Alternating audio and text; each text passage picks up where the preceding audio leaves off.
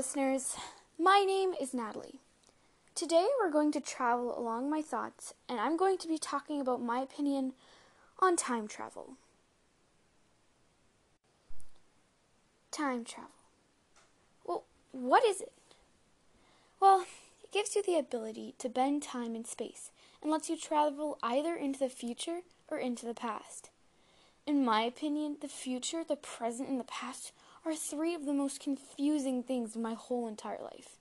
Because right now, I'm in the present, but also in the past because I said that I'm in the present a couple seconds ago. In the future, God, I don't even know where to start. Even though it's undetermined, well, I'm nearing my future and soon it will become the present and then it will become also the past.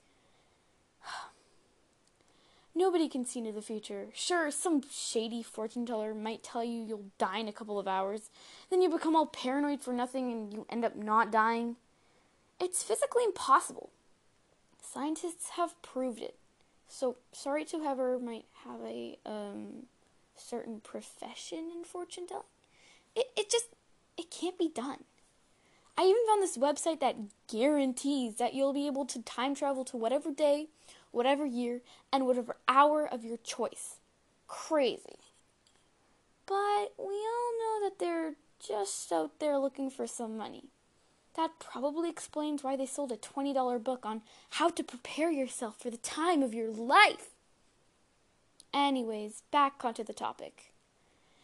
How do we humans, with our developing technologies, think to have opened a door into our future of time traveling?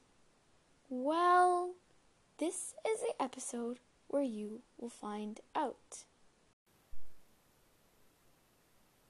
If, only if, we humans had somehow found a way to time travel, how would it work exactly?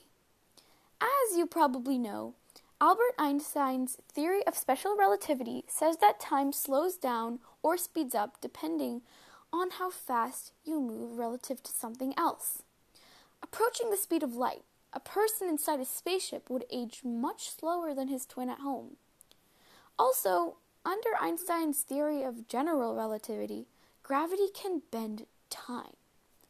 That means if both Billy and Bob were both seven years old, and if Bob went into a spaceship and went into orbit of a planet or a humongous object with greater and denser mass, very, very, very fast, nearing the speed of light, that means that gravity would speed time. And by the time Bob went back home, Billy, Bob would be much older than Billy.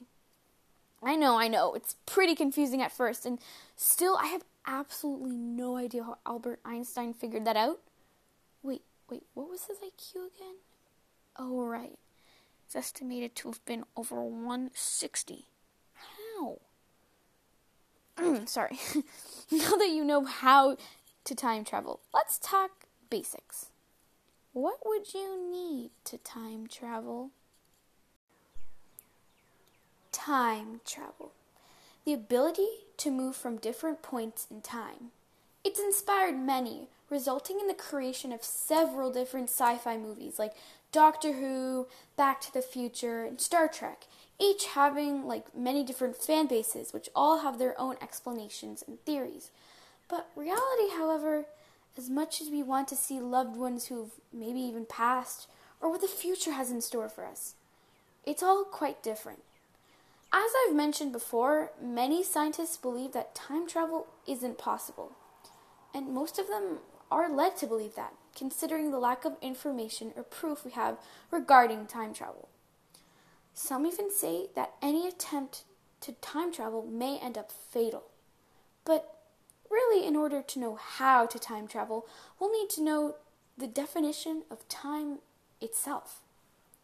While most people think of it as time as a constant, physicist Albert Einstein showed that time is actually an illusion, which, with obviously his theory of relativity, and honestly, if I were to delve deeper into that stuff, like not time being real, oh, I'd have to quit right away. Um, Anyway, it is relative and it can vary for different observers depending on your speed through space. To Einstein, time was the fourth dimension. Space is described as a three dimensional arena which provides a human or traveler or whatever with coordinates such as length, width, and height. Showing location, time provides another coordinate direction. Although conventionally it only moves forward. Conversely, a new theory asserts that time is real. So, honestly, after hearing about this new theory, I feel like it's messed up a lot of people's perspective of what time really is. Think of your everyday life. Now, I'm not here to assume what your life is like, but pretend for a little while. You wake up. You set your alarm for 6 a.m., but snooze it until 7 a.m. Then at 7:14, when you finally manage to crawl out of bed, you go to make yourself some breakfast. Then you go on your phone. Your sister walks into the kitchen and says, "That's such a waste of time. Do something productive." Even that little statement can change a lot. If Einstein thought that time wasn't real, being on your phone wouldn't necessarily be a waste of time because time doesn't really exist. Right?